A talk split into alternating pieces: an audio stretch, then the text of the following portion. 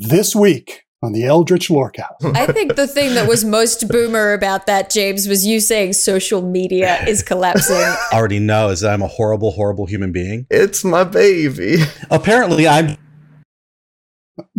He's just gonna what? We know you're going to go on this epic quest to Icewind Dale. Here are some Chwingas. Uh, play with them. Oh, we've played with the Chwingas. Now we're second level. Yay! My favorite one was the Warlock, where they were still in contact with the Warlock X's patron, as if it was like th- their ex's mum or something. Multiclassing during AD&D was necessary. This 5e machine is not necessarily built to do that. We might be kind of entering a period where if you want to start making RPGs, thinking of it as a job might be a mistake. I can I can add some actual boomer ass advice for that. Horse guy. I don't remember the names. I like Horse Guy. Horse guy works. All that and more right now.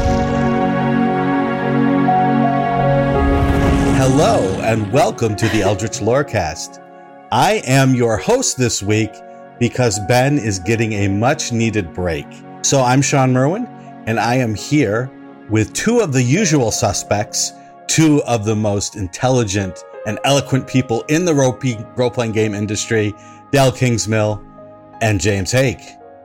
And I'm also here with a very unusual suspect, one amazing Scott Fitzgerald Gray. We are going to start with our opening question, which is What is one thing about you as a gamer that people who don't know you very well would be surprised to hear? I've thought about this.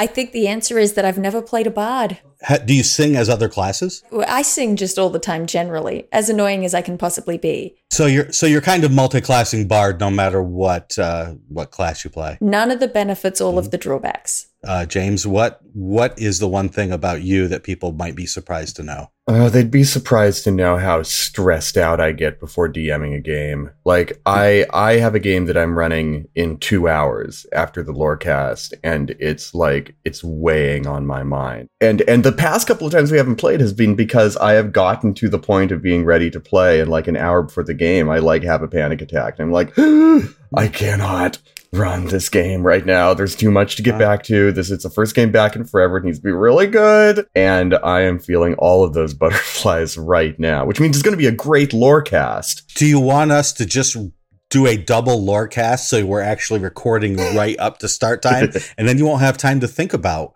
what what you're going to be doing during the game. It's the perfect solution. Honestly, you know, I've done all my prep. that would be great, actually. Uh, Dante, can we can we just get some confirmation on this? Can can we just uh, make this happen, please? Ju- For me. Scott, what is Yeah. your answer to this question? Uh, interestingly, I can also answer the same as Dael and James. I have never played a bard, uh, though I once played an orc barbarian who played bagpipes really badly. That's about as close as I've come. Uh, and I also, much like James, much like many people, I think, just go into a state of full blown panic mode and stress every time I'm uh, getting ready to run a game. Uh, I don't think there's anything to do to avoid that, really. I think the one thing I would say that kind of crosses over not so much just into the gaming as the work that I do in gaming is a lot of people, when I meet them, when I talk to them, they assume that I probably have like an encyclopedic knowledge of 5e and D&D, and I absolutely don't.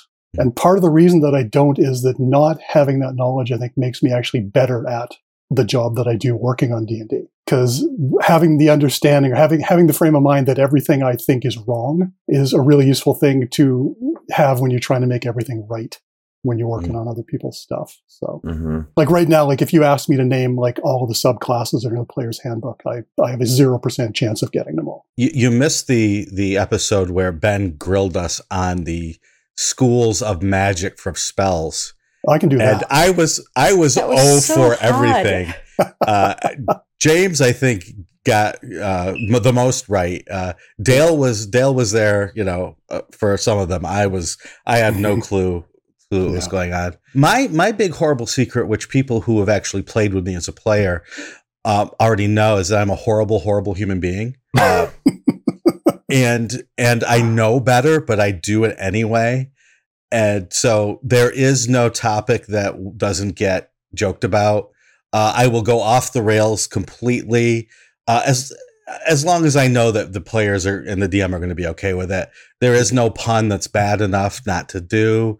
Uh, there is no sidetrack uh, table talk, funny aside that throws off the game for 20 minutes that I won't uh, go after. So if you, if I ever sit down as a player at your table, whiskey whiskey works. That if I get enough of it, I get a little drowsy. So I would strongly suggest that. I don't think it's surprising to anyone, but I will confess this every opportunity I get. I'm bad at maths. Mm-hmm. I will take my time counting the dice. It's you're just gonna have to get used to it. One of the joys of fifth edition was with fourth edition, uh, numbers would get so high that the fingers would you would I have to add twelve. Oh no. Uh, so you know the that's the one thing about bounded accuracy that uh, that was nice was you you only have to count you know, maybe eight at the oh, highest. Yeah. Also, yeah. way fewer negative modifiers, mm-hmm. which is great because subtraction is harder. It's almost like addition in reverse, like some kind of reverse math. It's madness. All right, well, let's get to just a wee bit of news. And the first bit of news is, hey, Kobold Press, good job. Their Kickstarter for Tales of the Valiant ended just a couple of days ago to get this over 10,000 backers and 1.151914. $1,151,914 that fans and gamers spent to bring this game to life. It's a lot of dollars. So Wolfgang Bauer, Celeste Conowitch, Meagan Maricle, the whole team there, we are behind you 100%. Uh, Ghostfire looks forward to providing the things that we said we would provide for the Kickstarter, and we can't wait to see the final product come out. I'm just really proud of how this turned out. It, it's, I mean, to break a million, I, I, think we can still count on two hands how many RPG Kickstarters have done that in the history of time. And, you know, I'll, I'll be the first to say I have often been a little hard on Tales of the Valiant here on this podcast for, you know, its many similarities to 5e. But uh, that's that's just because I've already got 5e. And these this game is moving forward in a direction that is supporting a type of play that very obviously a lot of people really want. They want a fresh take on 5e and they don't have uh, faith in wizards to provide it or or they want, you know, a second opinion on how it can be done. And so that's that's thrilling. You know, these are books that I will pick up no matter what, whether or not I want to play this game because from a purely, you know, curious standpoint, I'm thrilled to see what's going on in there. Uh, I agree with James absolutely. The the one thing, I mean, just Kobold Press did has done two amazing things in the last year, 6 months, whatever it is. Being the first company to kind of announce uh, in the midst of the OGL debacle that they were going to be doing something. They were going to be charting their own path. Took a huge amount of a huge amount of, um, of, of bravery, and then to put the game up this quick. You know, to to when when they talked about having, that they've been working on this game for a long time. I think there were a lot of people who were like, yeah, maybe and maybe not. This is, you know, this seems very opportunistic with the OGL thing. And clearly, Kobold Press has been working on this game for a long time. You know, it's great to see them kind of put the na- put those naysayers down. The thing that impresses me most about the Kickstarter, even more so than the the amount of money that they raised, which is you know extremely impressive, the number of backers is really cool. You know, uh, like a Kickstarter that does a lot of money with a relatively small number of backers paying a large, you know, uh, uh, backing at kind of at, at, at kind of uh, high cost levels. It's really cool to see that. You know, it's great that people are spending money on games. It's great that people, you know, can can can continue to make games using crowdfunding. But the difference between like a like a like a full game doing a relatively small number of people and a ten thousand people, that's not just people interested in a game. That's a community right? Those are people who are going to be playing this game, who are going to be passionate about this game. It gives Kobold Press, you know, um, license to say we're going to keep making stuff for this game because we have that audience starting off right right from the start. These people are with us, and that's really really cool to see. Only further cool to see because honestly, most of the people backing this Kickstarter are probably game masters, right? Yeah. So if we're looking at purely how many people are going to be playing Tales of the Valiant, uh, you know, take that number, multiply it by three or four or five, uh, and all of a sudden, you know, a number of 10,000, which is respectable, but pales in comparison to the monolithic titan that is Dungeons and Dragons' enormous player base. And all of a sudden, you're you're looking at a much more respectable piece of the pie right there. Yeah. And that's really cool. yeah, for sure. Apparently, I'm. no. He's just gonna what? Shawn, don't leave us hanging. They got him. They got him before he could finish. Shawn, our fearless leader. The Shadow Fae have got him by the ankles. I gotta pull up the the run sheet. I have no idea where we're going from here. Dael, you're the host now. I've got, D I've, got, I've got a copy in front of me if anybody. We're gonna make the guest host now. This is terrible. Ben is never going to leave again. He's going to basically live in the office. The Aetherial Expanse. Yeah. Setting guide available on Kickstarter now. It sure is. it's it's my baby. My precious pirates of the Aetherial Expanse. It's for 5e. It's high magic. It's swashbuckling. It's got ship combat rules, which Spelljammer didn't have. I know you want those ship combat rules. It's wonderful. Oh, Look at our live play from PAX Australia last year, where we get very piratical about it all with uh, Ben and Dael and me and uh, and Luna LaBoffin and oh god, I'm gonna look like a jerk. Who was our last cast member? It's two Oh, popular D and D was names. it was it Matty P? It's a Matthew and a Perkins. Yes, it is P. Matty P.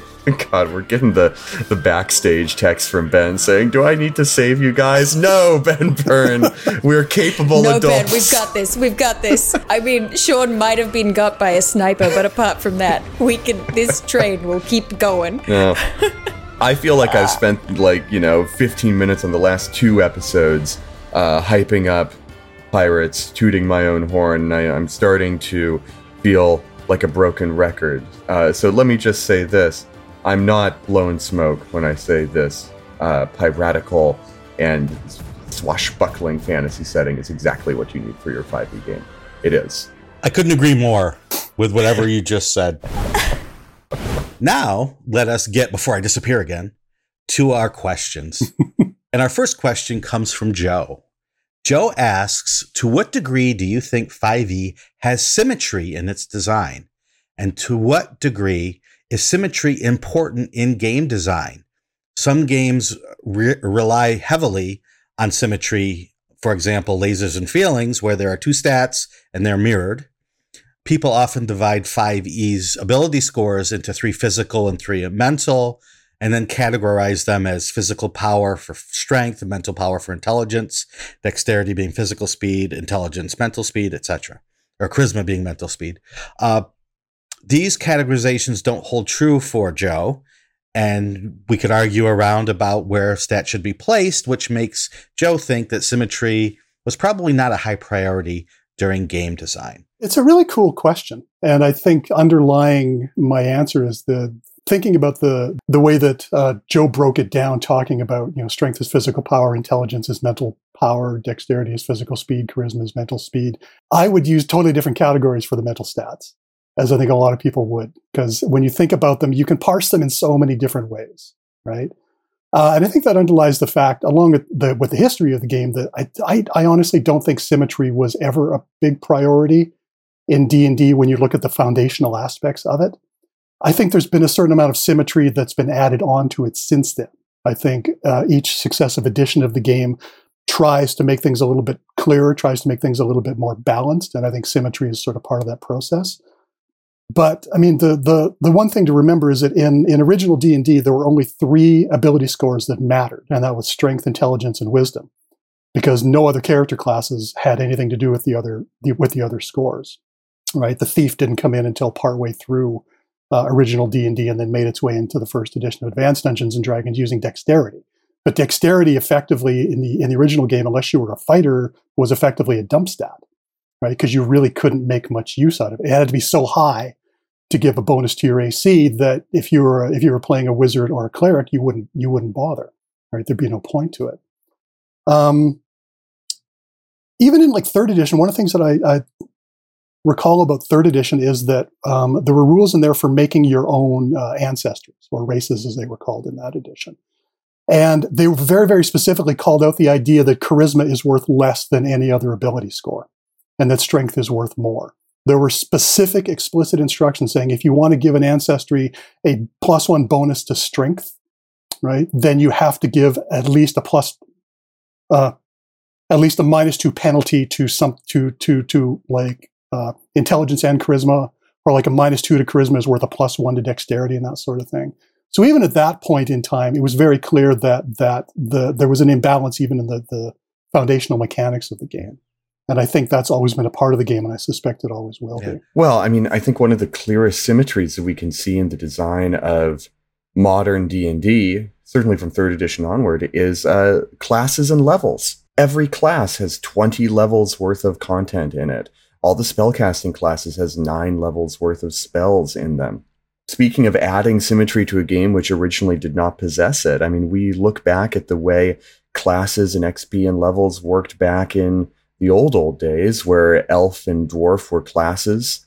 Uh, now I didn't play back when that was happening, so I only have a sort of historical knowledge of it. But like, there were classes with twelve levels in them or something like that. You know, you could only take so many levels of uh, one class if you were this race, or uh, once you reached a certain point, you had to follow a different path. We can debate back and forth about whether or not that asymmetrical design is good or not. I think we had a whole conversation about asymmetrical design just a week or two ago. That might be where this question is coming from.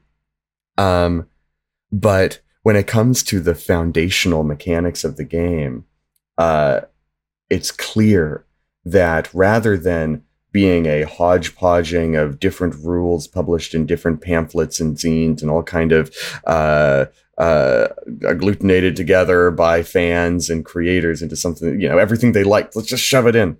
Uh, there's been more and more intent in trying to make an intentionally designed game in third and then fourth and now fifth edition. One thing to add to what James was saying, talking about uh, spells going to ninth level as being a nicely symmetrical thing. AD&D spells didn't weren't symmetrical because in AD&D cleric spells only went to seventh level.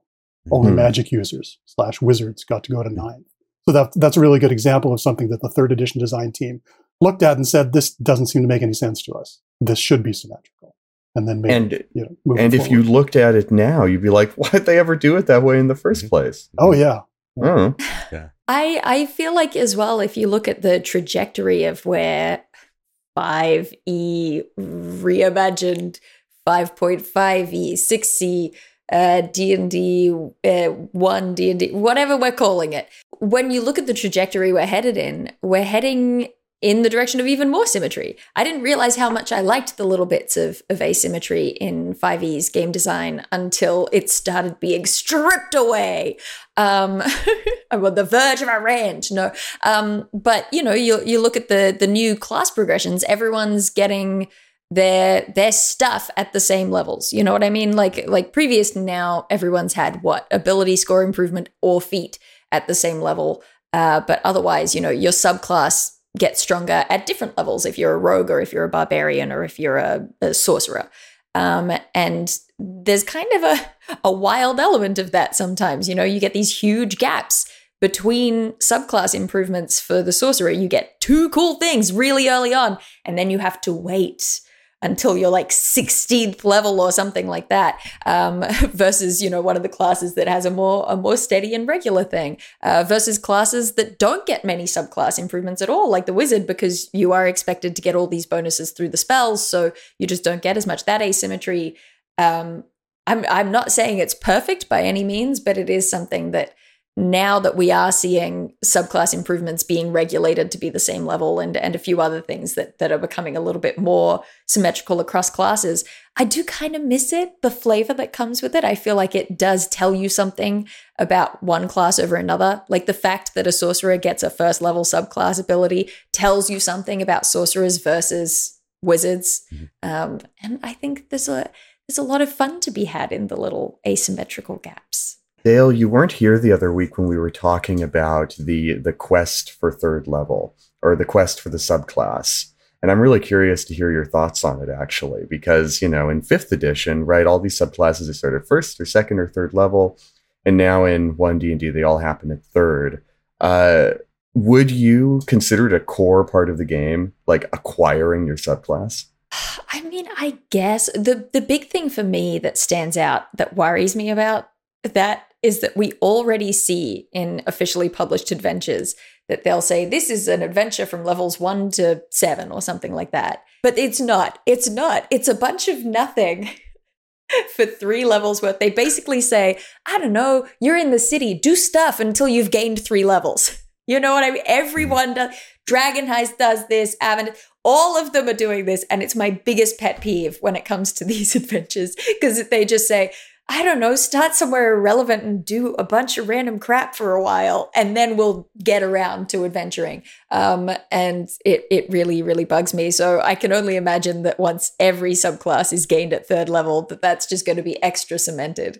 Um, but I don't know. I I would love to just start with a subclass, but I feel like that's something I'm saying now that if I think about it for like an hour, I might change my mind. I, I feel like there's a there's a game out there that wants us to start with a subclass and start with all of these powers. And then there's a game out there that wants us to start as dirt farmers who have a pick or a shovel and that we have to fight our way to gain those powers and D&D is trying to split the difference. The current version of D&D is trying to split the difference between those two.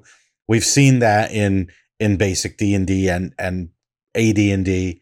Then we saw 4th edition or even 3rd edition where you start as as a superhero uh and and go from there.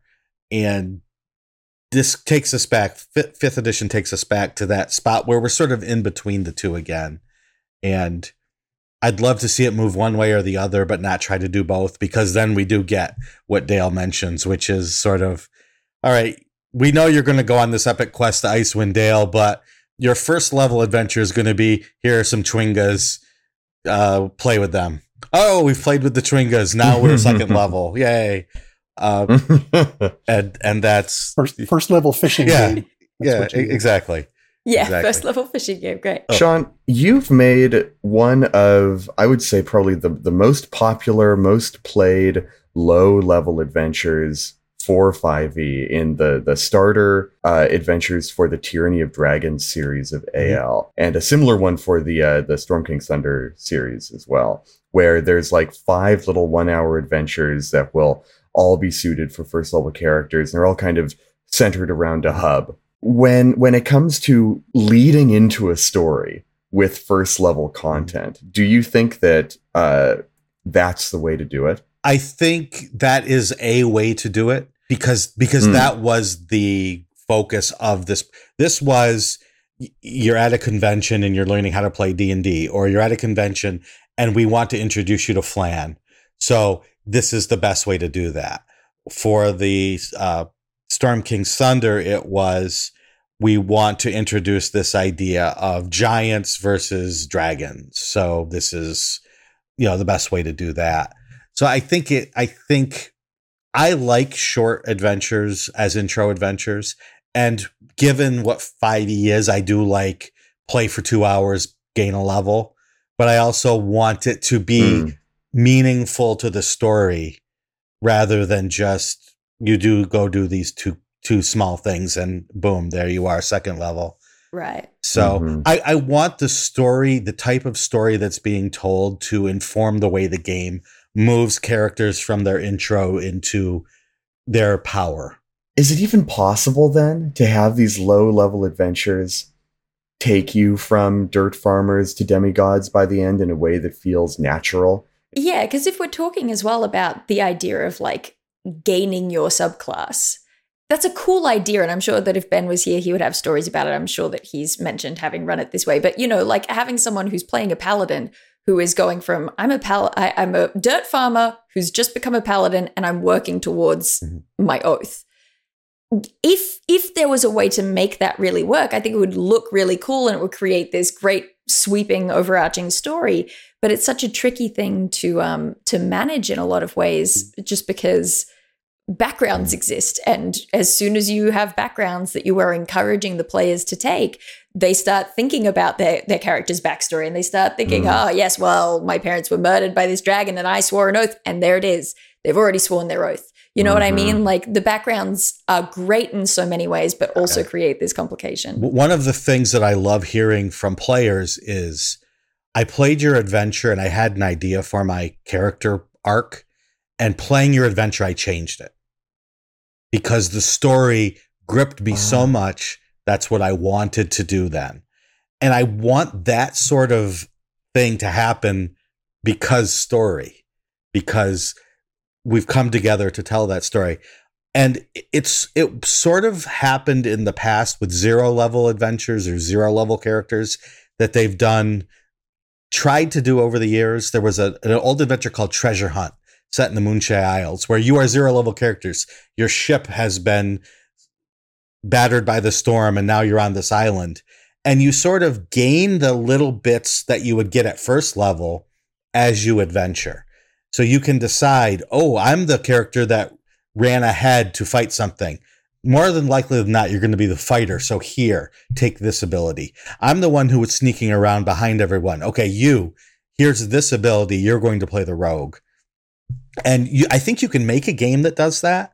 I don't know if D and D can make a game that that does that because it has to reach that wider audience. Yeah, I think that's really. I mean, what what what Shawn just said is that is the challenge for 5e going forward is that there's simply too many different ways right now to play the game, and that didn't used to be the case. When you were playing AD&D, there was one way to play the game, and that was you worked with this very simple rule set and you made everything else mm-hmm. up right? When people talk about AD&D as, as being a role-playing game, what they actually meant was for everything that the rules didn't cover, you just role played through mm-hmm. it. Right? It was that a game making yeah. game. exactly. yeah.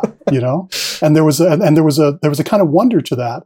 But obviously, you know, the audience for that is, is the audience for the game has changed significantly. So you're dealing now with people who want, when they're building a character, they want to embrace that idea of what story am I telling, mm-hmm. right? They love working out the fine details of that, of their backstory and their history and where they came from and where they're going to. And then the thrill of, as Shawn said, having that change in the course of a game because something happens to your character that you couldn't have possibly predicted. And there are other people who simply want to get a set of mechanical statistics in front of them, write some numbers down, and then start playing. And trying to hew the line between those two extremes in terms of what players want is a huge challenge. Well, I hope that answers the question at least a bit in terms of symmetry and patterns and things flowing nicely. Uh, the next question I, I wanted to get to was sort of a bigger question, and I don't. We've talked about it a bit, but we haven't talked about it in a while, at least not since I've been here. So let's ask this: the current state of the 5e 2e playtest, uh, and the 10 year future for D and D. I have no idea where we're going to be in 10 years, is the wild thing. I feel like um, I would have expected, I, I like in the broad scheme of things, I am new to Dungeons and Dragons, right? And so this will be basically my first edition change that I'm I'm living through. And it's so interesting to see what an iterative process it is. That surprises me because mm-hmm. Thank you. Accept this blessing. Um, but it's it's so surprising because I would have expected a lot of it to be behind closed doors. I would have expected a lot of it to be we're going to work on this for ages with closed play testing and figure a bunch of stuff out, and then we'll give it to you, and then we'll make more changes. But so much of it is happening and then changing, happening and then changing, happening and then changing.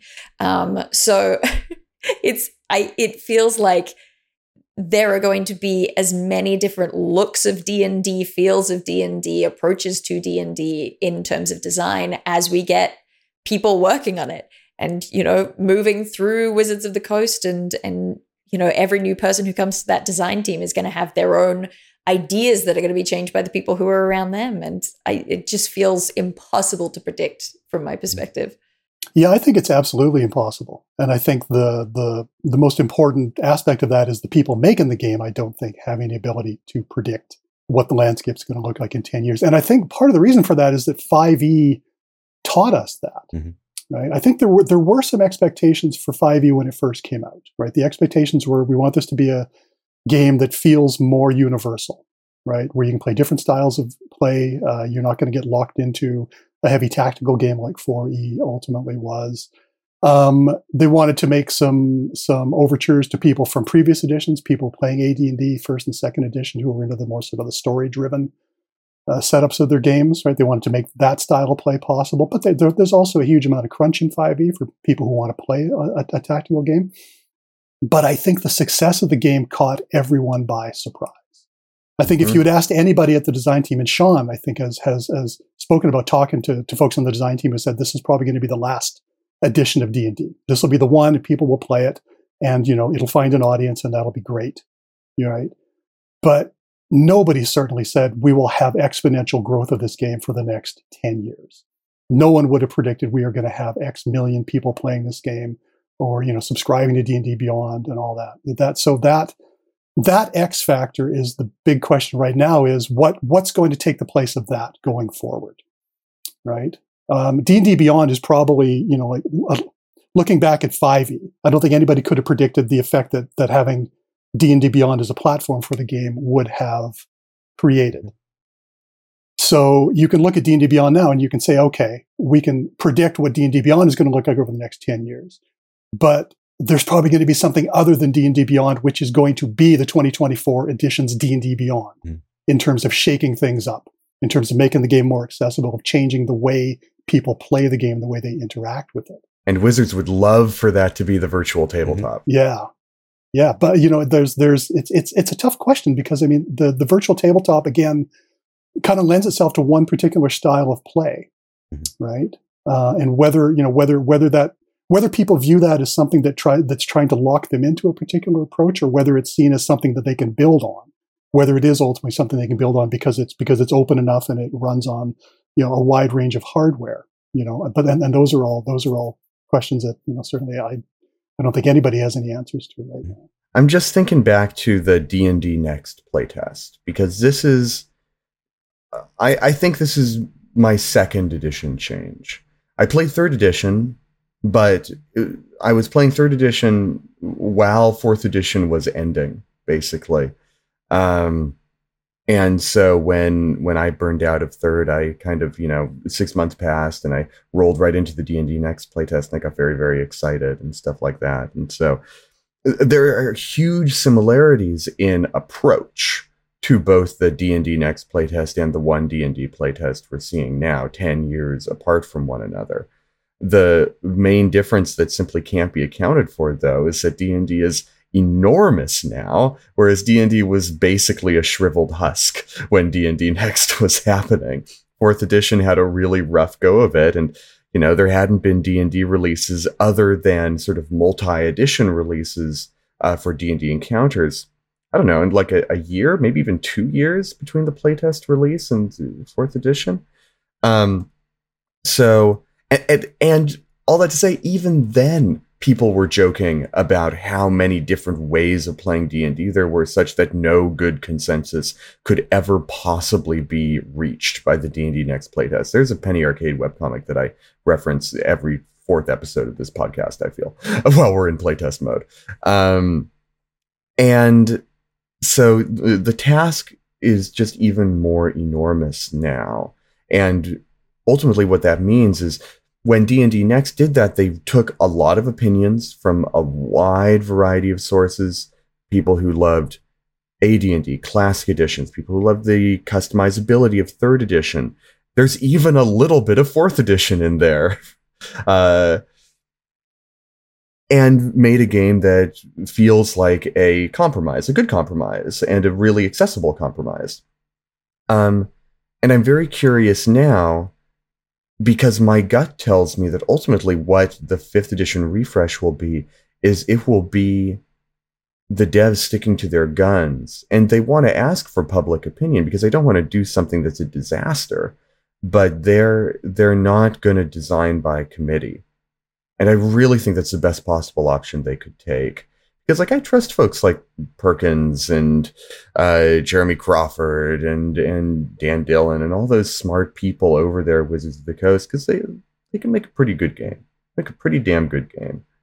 Um, and I hope that that's the way it goes. We're seeing a, a new sort of era in tabletop RPGs where you know, I suppose the transition from from uh, I guess three point five to four, and probably more likely four to five, there's this pressure coming from the existence of and, and success of Pathfinder.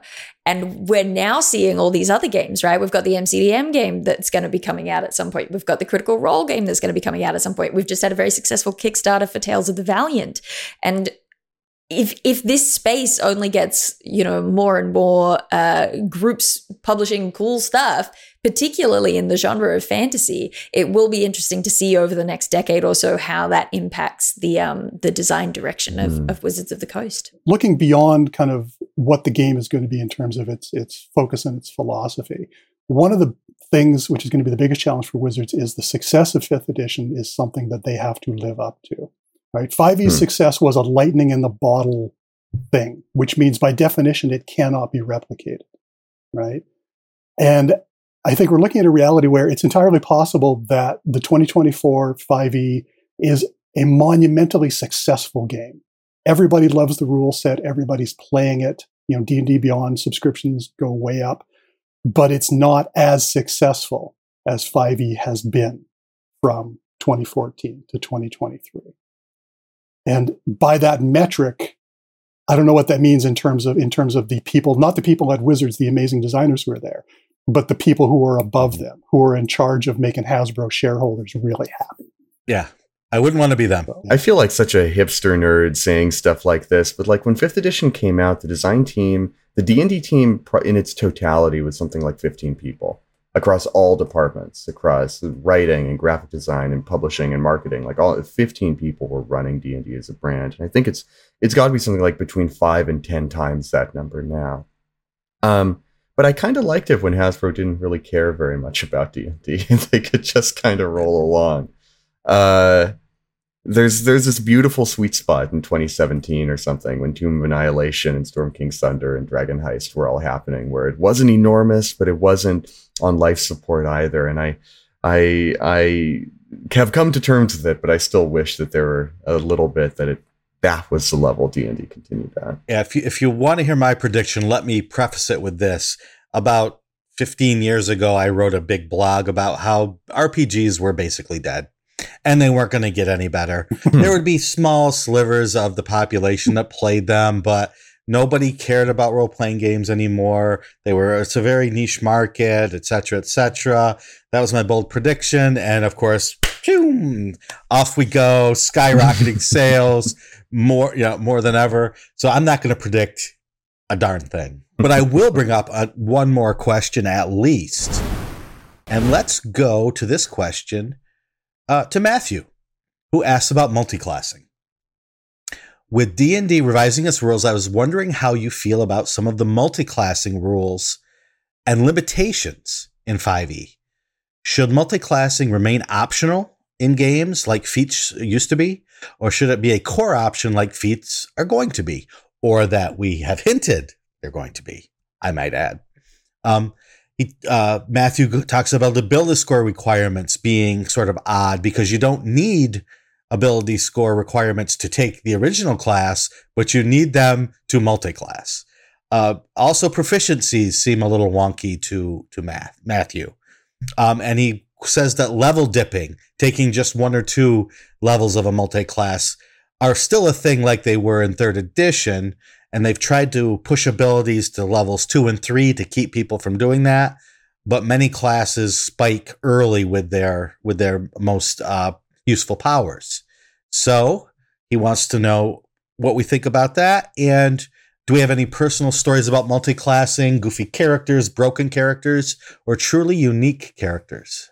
Just the other day, I um, my friend Omar was um, going to be doing a charity game, and they were told it was level 20 and so we sat down and worked together to create this character who it was it was something like 13 levels of rogue and then every other level was a different mm-hmm. class multi-class. And the concept of it was uh, was that they had a lot of past relationships and all of their exes they'd just picked up stuff from them. So like my favorite one was the warlock where they were still in contact with the warlock ex's patron as if it was like the, their ex's mom or something. Shared, shared, that was very, very shared funny. custody of the yeah. patron. That's wonderful. Yeah. Yeah. In, in, third edition, if you multi-classed in a way that was a little out of balance, speaking of symmetry, if there was a way that was out of balance, you took a penalty to the experience points you received. And so for most people, that was a horrible thing because everyone else was receiving 100% of the experience, but you who multi-classed incorrectly we're only receiving 90% or 80%. In organized play, though, people were rushing to get to the highest levels to be the first to reach levels 15 and 16 and 17 and suddenly they found out when they reach a certain level there are no longer any adventures for them to play so one one brilliant uh, young mind young game designer who now works as a game designer for wizards of the coast i might add came up with a way to create of a multi-class character that received a 100% experience point penalty. So he would never level because he took uh, just enough of all of the different classes and he could play at i think it was like 12th or 13th level. He could just play his character. He would never receive any experience. He would still get magic and gold and all the other rewards but he could just play forever. Uh, so that that's my memory of yes perfect, perfect symmetry That's Imagine having to hack your tabletop game to be able to keep playing forever. So multi-classing. Mm-hmm as a as an optimization tool, I think is really cool. Uh, I don't I don't use it that way. I don't care enough about power gaming and optimization to do that. But it's obvious to me that people get a lot of fun out of it. I, I have played games where I love optimizing builds. D and D isn't one of them, but like the thrill you can get in like when I was in high school playing League of Legends, you know, uh, to create the perfect character build uh, with all of your talents, et cetera, et cetera, was was uh, intoxicating. Um, for me, multiclassing in D and D is something that uh, really should reflect the adventures that you've been on. Oh, you just went through the woods and you fought a vampire. What did you do in that adventure? Oh, you were the one who were uh, who were tracking their minions through the dark wood. You had to fashion an improvised way of taking down evil spirits. Well, it seems like a level of ranger would be perfect for what you just kind of experienced in that adventure. They're, they're experience points after all, so might as well spend them where the experience happened. Um, but you know, if you've got a group with that person in it and a group with the optimizer who's, you know, building a coffeelock in there on the other side, all of a sudden your gaming group is, you know, it's a disaster. 5e is pretty well regulated to have a fairly even power curve across all classes. It's not perfect, but like if you're playing single classed, you're generally going to have a nice, relatively well balanced time. But if you start d- doing these wildly different play philosophies, it all falls apart. Um, so I don't know. The answer here, I think, is find people whose play styles match, as it tends to be. But like, I love multi-classing in theory, yeah. often not so much in practice. I was going to say much the same thing as James uh, just said. I think there's, for, for me, I feel like there's two broad reasons why someone wants to multi-class. One is you want to build a hyper optimized character mechanically. You want all the advantages, none of the disadvantages. Um, but the other reason, which I think is the more interesting reason, is because you want to tell a cool story.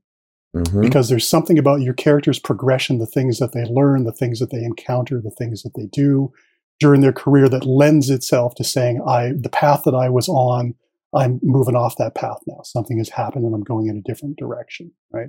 I think um, some of the stuff that, that, that Matthew in his email asked about, I think, actually feed into that story side of it, right? Like the idea of why a why a fighter wizard uh, can use heavy armor, but a wizard fighter can't. The reason for that, I think, or at least this is how I would I would you know, phrase it if it was my character or if I was running that game, is that your fighter has spent you know the first their their entire life learning martial stuff, you know, being involved in that in that world. That's that's given them a certain baseline in terms of the things that they're experienced with. Your wizard who suddenly decides to become a fighter can't reproduce that in a month or a week or, you know, for most 5e games, 15 minutes, because that's how long it takes you to level up. Mm-hmm. Right. You know, so that that that to me feeds the idea that multiclassing as as storytelling is a kind of a cool option. Um, and it seems like multiclassing on some level is I, I won't say focused more on story in in 5e, but certainly that's the that's the I think the easiest approach to make. Um, if you're if you're if you're just multi-classing just to just to min max, as James said, you know that's it's great that you can do that. That aspect of it doesn't interest me nearly as much. As a design element, I find it so fun. I really loved um, the the War Machine tabletop RPG, which was one of the earliest games I looked at, had a thing where whenever you built a character, at first level you choose two different classes and it was designed to um, to sort of zipper together mm. that hmm. way um, which is something that i totally ripped off when i was doing my uh, my GameoRaimo uh, wild west game that i wrote in a month it was you know it, everything was sort of designed so that it would be like I am a combat medic, so I chose soldier and doctor. Or um, I am literally a cowboy, so I chose, you know, horse guy. I don't remember the names. I like I horse guy. the names for my own game. Horse this is this is my okay. true confession, Shawn. uh, yeah, horse guy is the perfect uh, class name. Uh, but I I believe as well. Someone in chat might know the name of it, but there's there's a way that people have kind of hacked 5e as well, uh, and I'm sure other games or other editions where you do play that way. You choose two classes at first level, and you just get all the benefits gestalt. of both as you level up. Um, and it's just such a mm-hmm. gestalt. Thank you, Shawn. It's it's just you know there is something in that that I find so delightful. Like it, it makes my my mm. brain go buzz. Mm. Yeah. The uh, two thoughts. The first is multi-classing when you go all the way back. This is my when I was young moment. Multi-classing during AD&D was necessary because many times the fighter looked like every fighter. The cleric looked like every cleric. The wizard looked like every wizard. And multiclassing was a way for you to really customize the character that you wanted. As we've evolved through the editions, there are now many ways to do that sort of customization. There are feats, there are backgrounds, there are subclasses, there are options like Scott so graciously and beautifully made for Aurora, where you can, instead of having a, a lineage from the start, you choose the traits. You can build a character that is very unique without having to multiclass. And multiclassing works mostly, as as James said, but that that machine isn't necessarily built. This 5e machine is not necessarily built to to do that. One of the reasons that those ability score uh, prerequisites are there is in case players don't know what they're doing and say, "Oh, I want to play the wizard. Oh, now I want to multiclass into fighter, but I have a 10 for both strength and dexterity, and therefore I don't have much." Now, if you know what you're doing, I'm sure that you can work your way around that and still be a reasonably powerful, if not very powerful character. But somebody who's new to the game might not. They might not recognize that, realize that. So that is there for for a reason, not of limitation, but of help. I, everything else I was going to say is gone. We just like stealing the words out of your mouth, Shawn. Who needs it? Must have been a lie, as my great grandmother would say. It was probably true. Well, I forget a lot, but we will not lie to you with this final question. Coming from Gethin, with Twitter heading downward and the TTRPG community spreading across various platforms, what do you believe is the best way for new writers and designers to be noticed? DM's Guild is fine, but creators who want to make money can't feasibly use it. Drive Through RPG has such a high turnover of products, it can be hard to be noticed. What advice do you all have for gaining attention, both for their products, but also for your skills for when companies large and small are looking for new freelancers? Thinking back to how I got started in this industry, which was a combination of uh, writing for like the Kobold Press blog, which was one of those rare sort of like entry level RPG writing positions. And generally just from like being caught on the headwind of 5e mania. You know, this is 2014, 2015. 5e has just come out. It's shockingly successful. After all the doom and gloom throughout the entire D&D Next playtest, all of a sudden this game rocks. Uh, and even in the absence of an OGL, people are trying to make third party content by kind of hacking the third edition OGL into suiting their needs. And whether or not that was legal or if Wizards just felt, eh, let them go, uh, didn't matter. Everyone was doing it. Um, and just like you were saying earlier, Scott, about uh, will this be, will you know, 5.5 the the 5e refresh be as successful as 5e's runaway success is? Uh, I, I think the very, very right next door question to that is will the 5e refresh be as exciting as 5e hmm. was? Will it get will it set people's minds on fire and create this big boom of new content uh, from the third party creators, from the online space, from all that? And uh, unless that same boom happens, I don't think that uh, individual self publishing will be a viable option in the near future. Uh, not unless you get very, very lucky. Um, which leads me to think that your your best way of getting into the RPG industry now and in the near future is to uh, create a personal blog. And no one reads blogs anymore.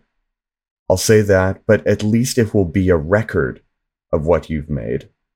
So that when you go knocking on the door of Kobold Press or uh, Ghostfire Gaming or MCDM or hell, you know, Wizards of the Coast, if you're gutsy, uh, Paizo, Monte Cook Games, you know, whoever's out there in the medium to big space publishing RPGs right now, you'll have a work sample to hand to them. And, and so you can say, hey, I'm really passionate. I promise you I can hit my deadlines and look at not only my imaginative ideas, but also my ability to follow through on them. Uh, so with, with social media collapsing into a wasteland right now, I think what you really need to be is you really need to be self motivated and like knock on a lot of doors. And that sounds like some boomer ass advice, but you I think the thing that was most boomer about that, James, was you saying social media is collapsing as though social media is Twitter.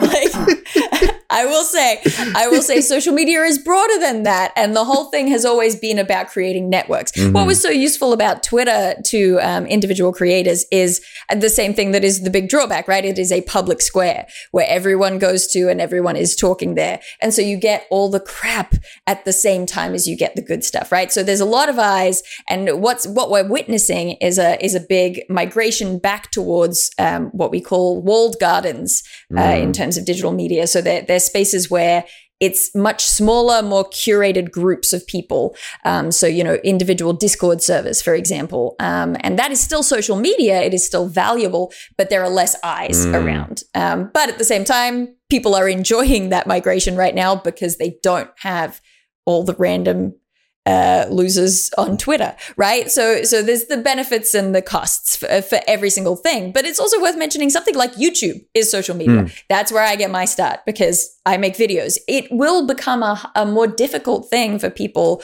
who are um, coming from a writing background, right? Because you're you're not necessarily able to put yourself out there as easily as you were with Twitter.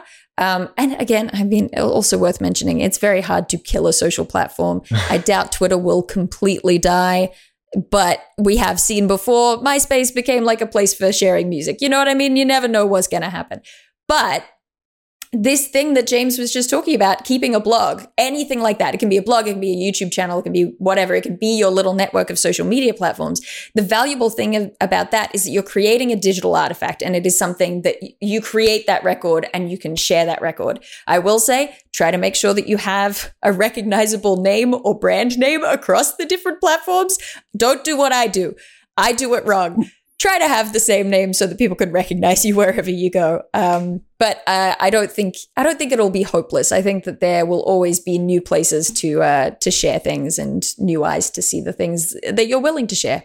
Just keep going. Based on that, and Dael, tell me tell me if I'm wrong because you you've got a big fun Discord server, and uh, Discord exhausts me and makes me want to take a nap.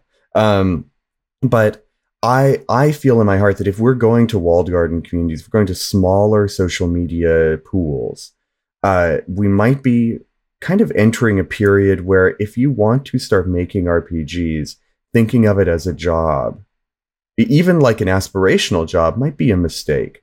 That you might want to think of it as a small artist and as someone who wants to make cool stuff with other people. Right. And it's always kind of been that way, but yes, it might be especially that way now Yes, I, I would definitely agree with that. The spirit of sort of collaboration is going to be really important, reaching out to other people and just making those connections um, rather than relying on you know the masses i should have mentioned reddit as well reddit is always a great place to share your work yeah i think i think um, i can i can add some actual boomer ass advice to that um, I think one, one, one of the interesting things talk, talking about how social media is changing, talking about you know Twitter is not as good as it used to be. Even even people even before the Muskification of Twitter, people on Twitter talked about how the algorithm changed a few years ago. Right, uh, Twitter used to be a good place to get noticed, and then that stopped being the case.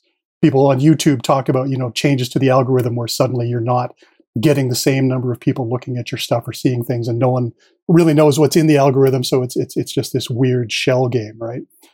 But if you imagine a world without social media or without broad social media where we replace that with these walled gardens, one of the interesting things to think about is that when Shawn and I were your age, Dael and uh, James, there was nothing but walled gardens, right? Mm. Yet people still managed to create.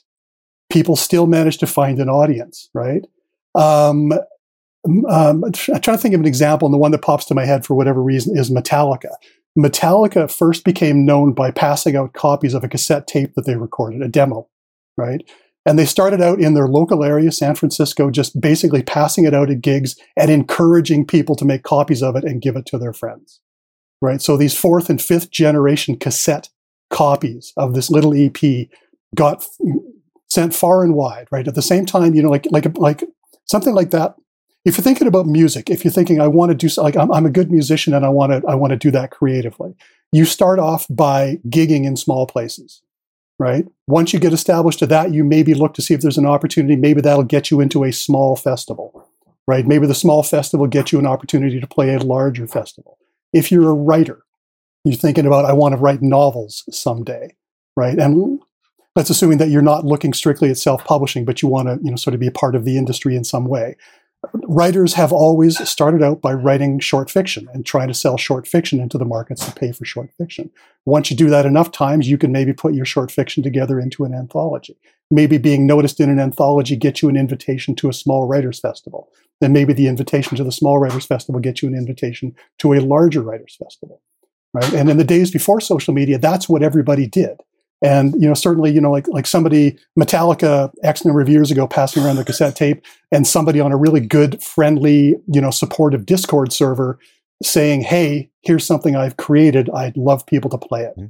You know, there's not a lot of difference between those two things, and I think they can they, that that can certainly be as much of a stepping stone mm-hmm. now as it used mm. to. Be. Yeah. I was just talking to Colville about um about fanzines. You know, in the in the pre social media days, this this practice of like yeah. just everyone sending in your address to this thing and going, all right, well, I'm going to collect a bunch of, I don't know, fan fiction or fan art or, um, you know, stuff about D and D, right? Like send it all into the one place. It all gets collated into one thing. And then you send out copies to everyone. Like that was a thing that I remember getting into an argument with my digital media lecturer mid, mid lecture because he said that this kind of fan behavior didn't exist pre social media. And I said, how dare you?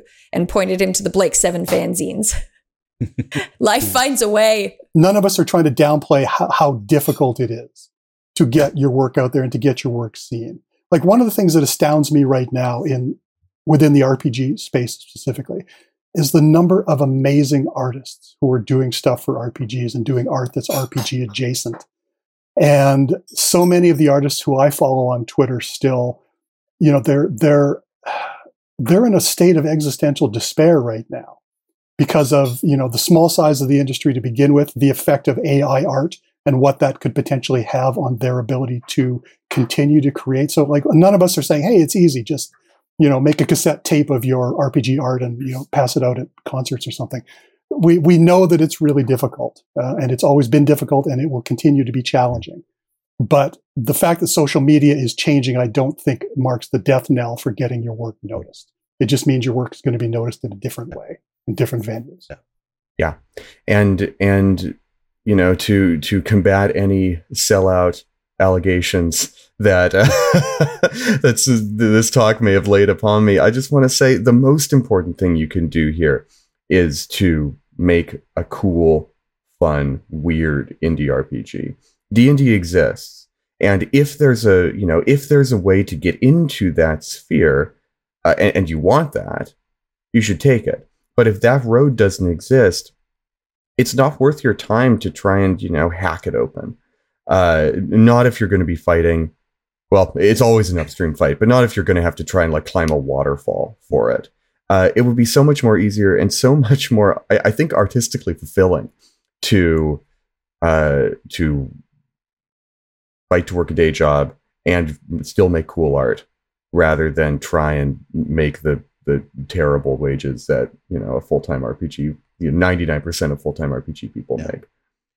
One of the things I do with my creative or my game design class is I have them write a letter telling me things about them in terms of their gameplay, their game design.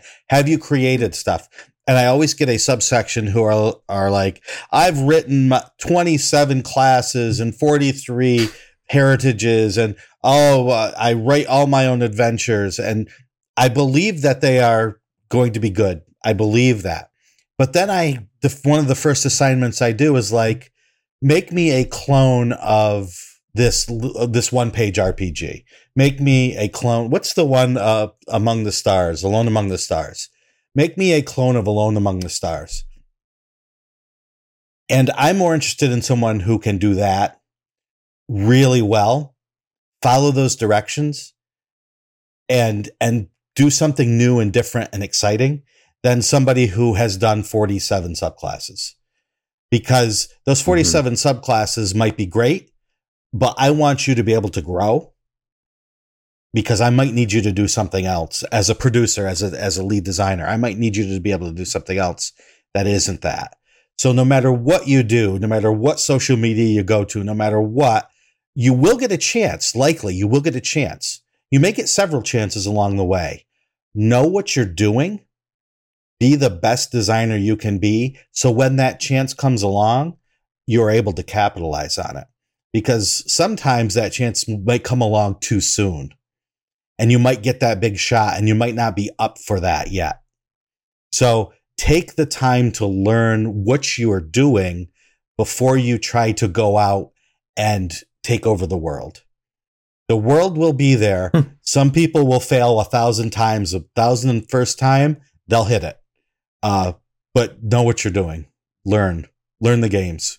With that, I want to thank you, everyone out there listening, for listening to the number one podcast in all the universe that is recording right now. Uh, and I want to thank James, Dael, and Scott. Scott, tell people uh, what you have been working on so that you can uh, get them out there with your new game. I've been working on a game uh, for a while now, uh, which I'm going to be putting into playtesting later this year called Core 20. It's a D20 based game. It's effectively Dungeons and Dragons with no classes and no levels, which is a game that I've been waiting for years for someone else to write and I just sort of thought, you know, hey, this will be, you know, this it's an obvious thing to make D and D, but to strip it down a different way. And I got tired of waiting, so I decided I guess I got to do this crap myself. So uh, that's where it's at. Uh, you can go to core20rpg.com, which I think will take you to a design and development blog. There's some articles and some updates, which are very sporadic right now because I'm too busy working for other people. Uh, but I should be able to get back on track with that pretty quick. Hopefully. Awesome. Uh, thank you, James. Thank you, Dael. Thank you, Scott. And thank you to all our listeners out there. Ben will be back next week to to tame this rodeo of a show, but we will see you next time.